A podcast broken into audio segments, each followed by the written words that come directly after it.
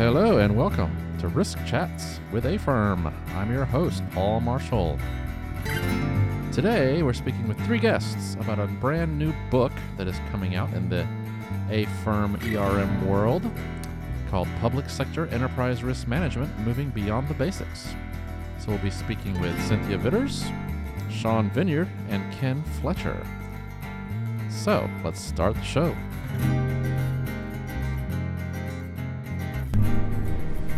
Hello, and welcome to the podcast. So, today we're discussing a new book that's coming out in the ERM world, and uh, we have three of our uh, folks in the community that help put this together in our AFERM community. Uh, so, let's start off by introducing everybody. So, we have Sean Vineyard here. Hi, thank you. Uh, I'm Sean Vineyard, and did you want us to? Yeah, give a little background. Go for it. Um, yes, my name is Sean Vineyard. Uh, I'm the managing director for 11th Hour Service and, and lead our public sector practice. Okay, and Ken?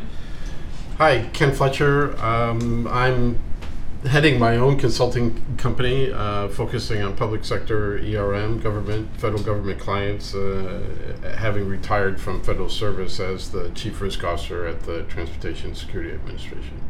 Great, and we have Cynthia Vitters too. Hi, my name is Cynthia Vitters. I currently um, serve as managing director for Deloitte, where I lead the enterprise risk management practice for GPS.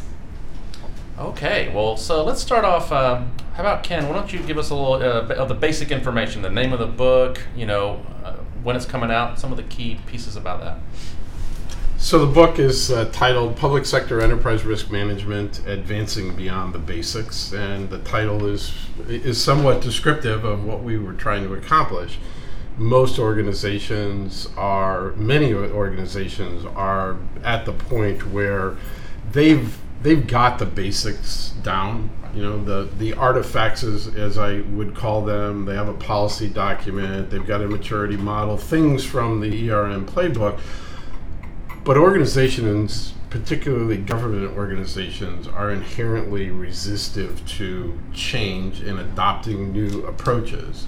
And so, and this is our focus of this book is really some ideas and theories about how federal and other public sector entities can overcome those organizational cultural barriers to that that really impede ERM from reaching a mature level where, where it starts adding value to the organization rather than an investment of time, people, and other resources to stand it up, which before it can really get to the point where it's adding both tactical and, and strategic value.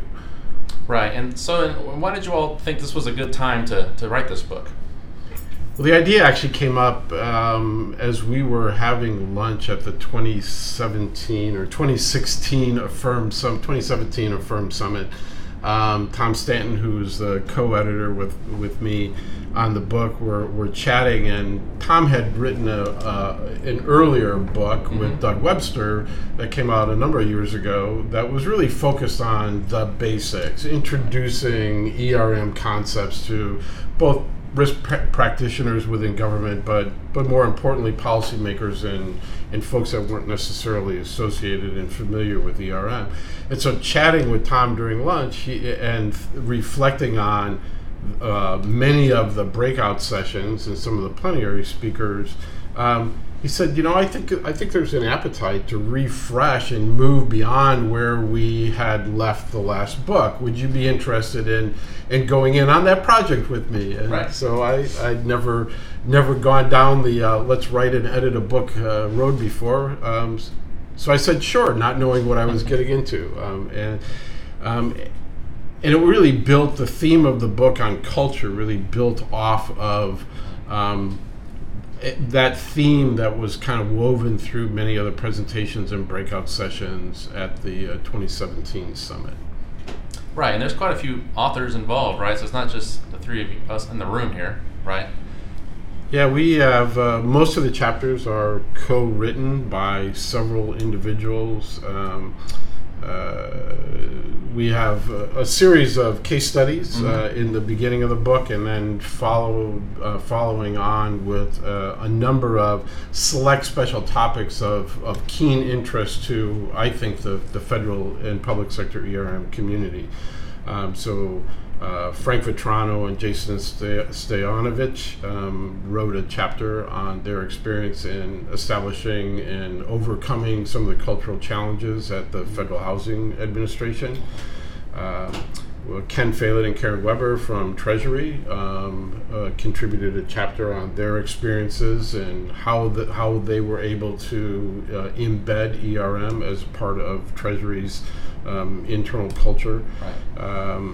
And Jennifer Hills and Sean Cantonazzi from King County, Washington, contributed chapter on uh, on their experiences in implementing ERM, what motivated them to, to move forward with ERM in King County, um, and why the county government and county council were accepting accepting of taking this step to in, introduce something that, that quite frankly wasn't very common amongst any level of, of government governmental organizations.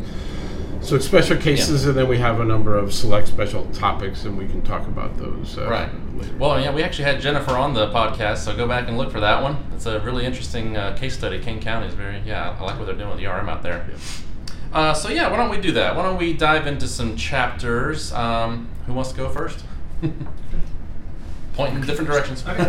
um, so really the the chapter that I supported uh, is so enhancing capabilities and culture through effective coordination of enterprise risk management and internal control. So. Mhm. Uh, about as long as a title as you can get, but um, really the driving force behind this chapter came from uh, one of the really the first instances was when AFERM set up the Ask the Experts panel, which I've supported I think two years or so now. Mhm. When we first opened that up, we got a flood of questions, Yeah. and I would say, not exaggerating, sixty percent of them were in some way or some form related to what's the difference between ERM and internal control? If my ERM program is coming from the CFO community, how do I make sure that they're unique and distinct? So, a lot of questions concerning uh, sort of just how the two work together. right. Um, so what we did last year is through our efforts with the AFERM Summit is uh, we actually had a dedicated session and we were thankful enough to have um, Nahala and April from NIST lead that session to kind of um, sort of spearhead some initial detailed uh, discussion on uh, how NIST specifically addressed that integration or coordination of ERM and internal control. So it was really well attended. People loved it, and thankfully we were kind of already on the path to, to this book. But I think we got so many inquiries afterwards and thoughts on how much they enjoyed that and how much people uh, would love some more detail that I think it kind of uh, fueled the fire for the need for for this chapter. And so when Ken had approached me about the book and we had discussed the topic, you know, I was thrilled that we had this avenue to really provide that detail to, to both the ERM and internal control community. And this is a real pain point amongst the federal community. You Right. know, A123 and the playbook talk to the integration of ERM and internal controls, but there is absolutely no practical guidance on, Mm-hmm. or even a, a real explanation as to what does it mean to integrate. Yeah. And the diagram in the playbook, the little circle diagram, kind of reflects, you know, internal controls as a subset of the ERM program, and that's the way many people think about it. So this chapter, I think, was really helps answer that question in a way that hasn't been answered before.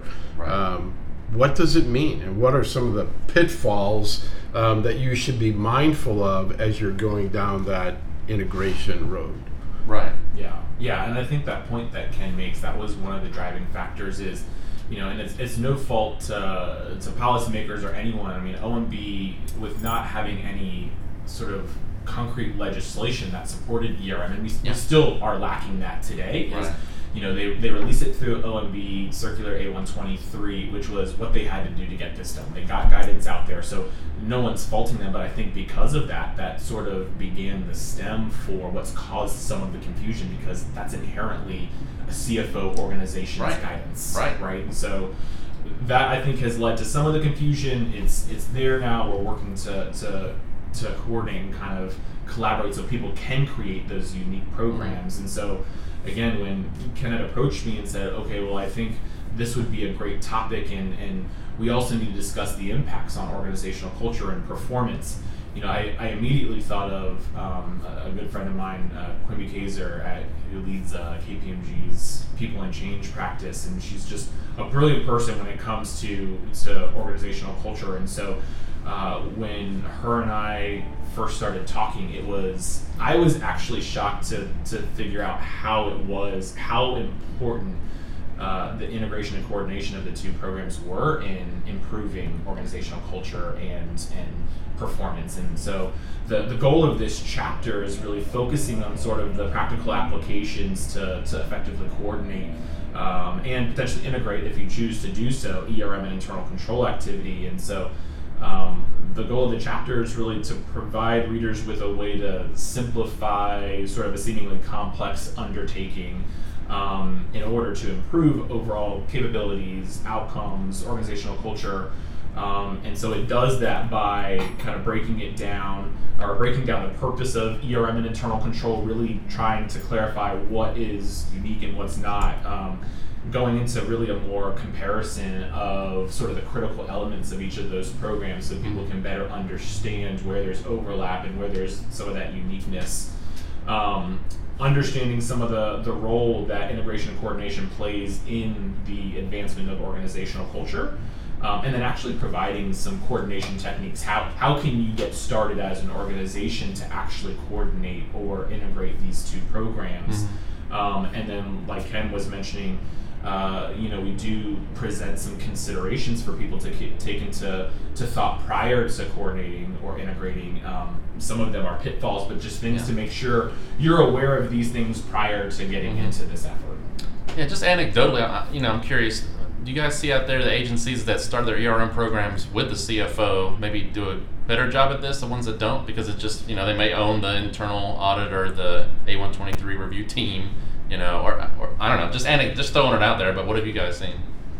I think I've seen a mixed bag. Yeah. Um, for, for the most part, it, it honestly depends on leadership it, it depends yeah. on so many factors because I've, I've supported large organizations that it's in the CFO community and it's it's very well integrated, and then inversely I've supported some that it's not. Right. There's so, instances yeah. like like Nahala and April that theirs is a different organization and mm-hmm. they work together brilliantly. Very well, right. Well, and I think what's interesting, I would agree with you, Sean. It is a complete mixed bag, but it comes down to a lot of the cultural pieces of the organization that existed. And I mean, I've seen the same thing, but oftentimes when there's a strong culture um, of risk or understanding of risk, it's helped that alignment happen. I'm sure your chapter talks about yeah. that, but but it, it is kind of that baseline. But, yeah. but there's really kind of there's really kind of two schools of thought. One is integration can happen and it can be beneficial to both ERM and internal controls, mm-hmm. and there's another school of thought that there should be no integration. That even if the two programs report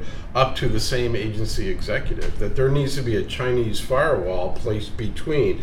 There shouldn't be any sharing and transfer of information across that that artificial boundary because it will contaminate hmm. either the internal controls view or the um, uh, ERM view.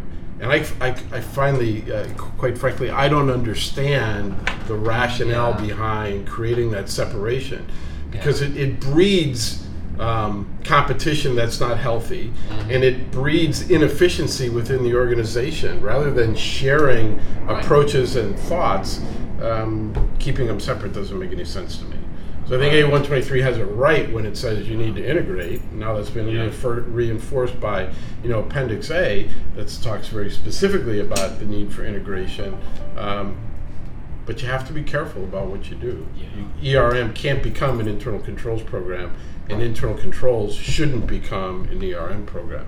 They need to re- re- remain in their separate lanes, mm-hmm. but there's huge opportunities for synergy between the two. Yeah, and I think actually in, in writing this um, in this chapter, I was consulting actually with with Tom Brandt, and I think he said that's what's been some of the confusion that he's seen as well is that integration people are taking that sometimes almost too literal, mm. right? Saying by integrating, these have to be one and the same, right. which is not the case. Okay. So, and it's it's funny because actually the title was initially focused on integrating ERM and internal controls, and we actually shifted to to coordinating ERM and internal control because because of that confusion, right? So I think that was something that was important to stress is the interpretation of integration does not necessarily mean this has to be one in the same program because they are unique. Okay, well, Cynthia, why don't we talk a little bit about your chapter? Great, thank you, Paul. So, um, title of my chapter, our chapter, um, Cultivating and Measuring Culture Risk to Achieve Forward Momentum on ERM. So, another mouthful. and just, I mean, I guess backing it up, a little bit of background with the book itself and um, the topic of the book. And I, I know I remember I remember that lunch, Ken, that we were all sitting at the round table, and I remember thinking. Um, just going back to my days at Federal Student Aid, I mean, I was helping support and implement and you know lead that program for a duration of what was 12 years, which is actually a really long time to be in one agency, um, kind of watching what was going on, and you know, I, I, just remember thinking that, you know, culture is such an important component. And when I thought about the things that I saw over a period of 12 years of time around under one, seeing the, the change in culture that occurred over that time as it related to supporting enterprise risk, um, but also just fr- in the very beginning thinking about the topic. And, and it was kind of like, you know, would talk about ERM as a change management initiative, and people would go like, "What are you talking about?" And they just had no idea. And I think that as we get to where we're at today, there's so much learning from that, but also, you know, even that culture has changed where people now do understand how much of a change management initiative it is. So I just remember being really excited about, you know, the topic and the book and how it applied to that whole setting. And so um, just kind of the backstage. But then when we talked about, you know, what would make sense as far as a contribution of a chapter, we talked about, you know, thinking about it from a more formalized approach and are there ways that we can really look at how we we measure that? Um, and so you know a lot of the you know the, the gist of our chapter is around measurement but you know just a little bit of the flavor. We start off just talking about what is culture risk. So and i think that's great because every time we talk about erm everyone has their different idea of what what it is. And i'm sure as we read this chapter we might see different themes of what people define as culture risk. I don't know. We'll see how it all comes out. Um, and then you know we talk a little bit about why why is it important? And that gets into you know some of the things i've talked about even though chapter isn't a case study. It's just you know why is it so critically important that we think about this when we think about risk management programs? And you know there's always been thought about how much it's like a core component of the base of it.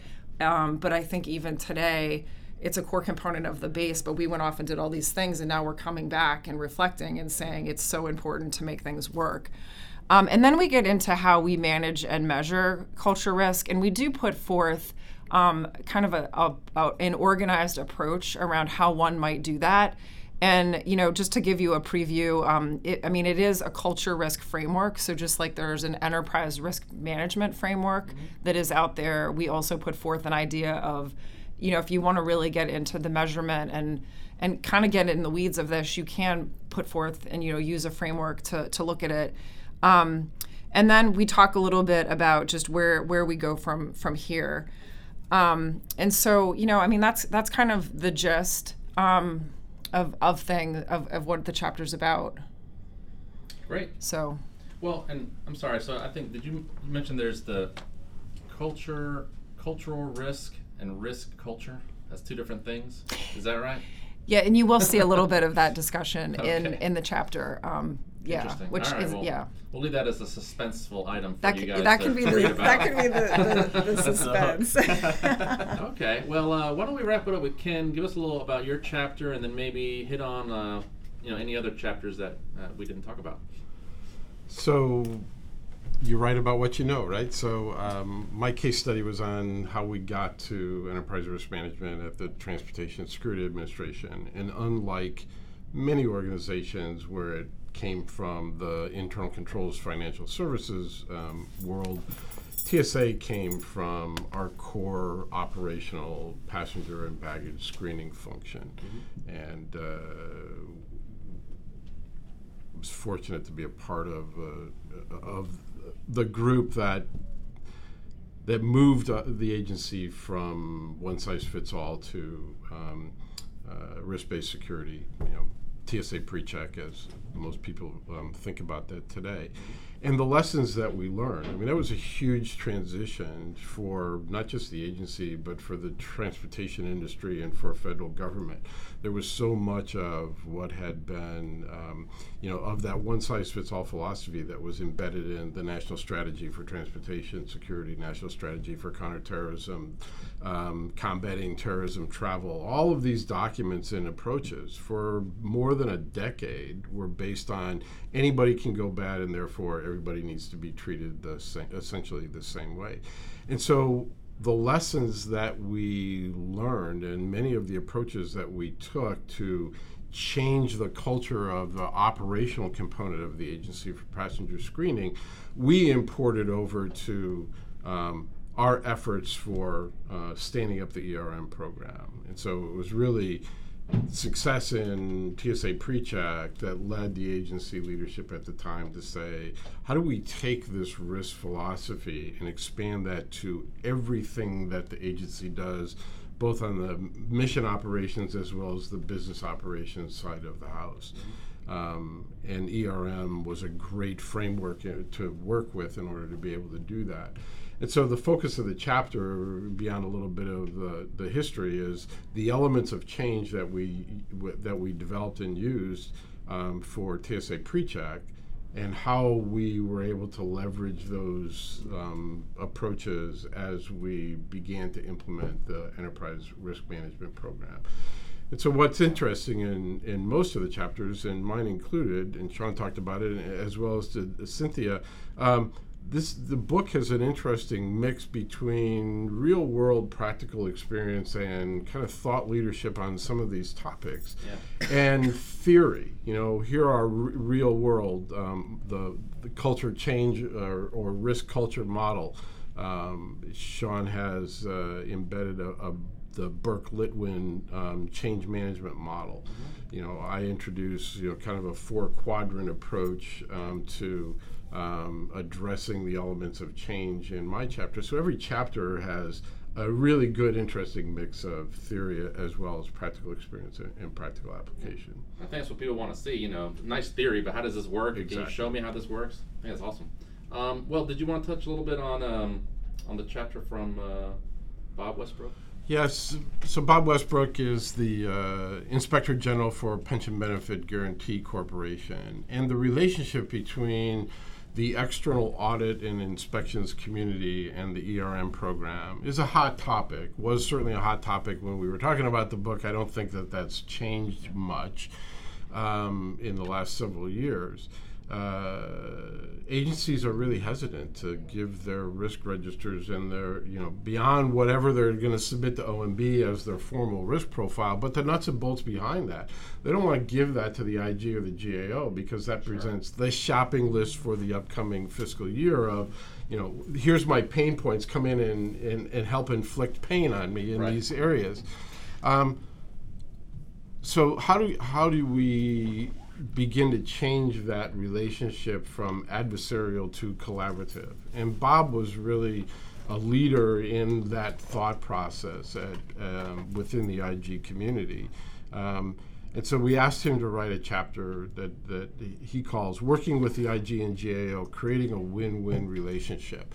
And this is some really interesting thoughts about how the two organizations can um, can can work collaboratively together to improve the risk management environment of the organization and the and their ability to achieve their goals and objectives um, while remaining uh, independent and respectful of the independence that the IG and the GAO community um, have. Right. And so uh, I think it's a it is um, it, it's really provides some great food for thought about how to move beyond.